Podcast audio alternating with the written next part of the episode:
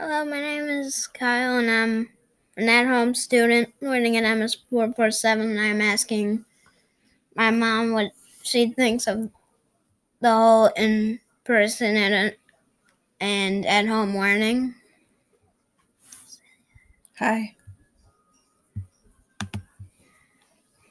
I'm talking to my mom about these questions because parents know more about everything that's going on in in schools than and the kids do, so parents have more information.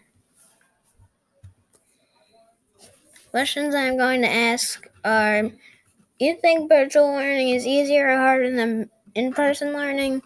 Do most kids you know prefer virtual or in person learning? And do you have a hard think kids have a hard time doing assignments at home? For example, like science experiments or things like that. So what do you think you think virtual learning is easier or harder than in person? I think it's much harder because a lot of kids don't have the resources like an iPad or a tablet or a laptop to do the work, and some people need in person learning to understand things more clearly. Okay, next question. Do you think kids you know prefer virtual or in person learning? I think some kids prefer virtual learning because they can wear whatever they want.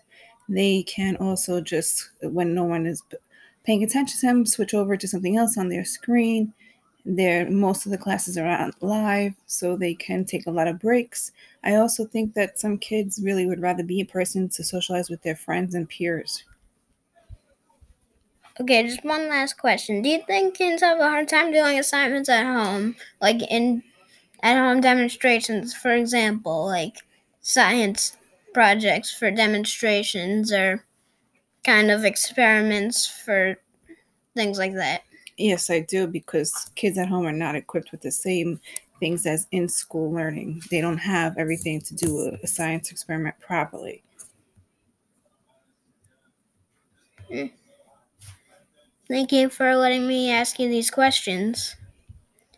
You're Um, welcome. And I hope you learned something from this.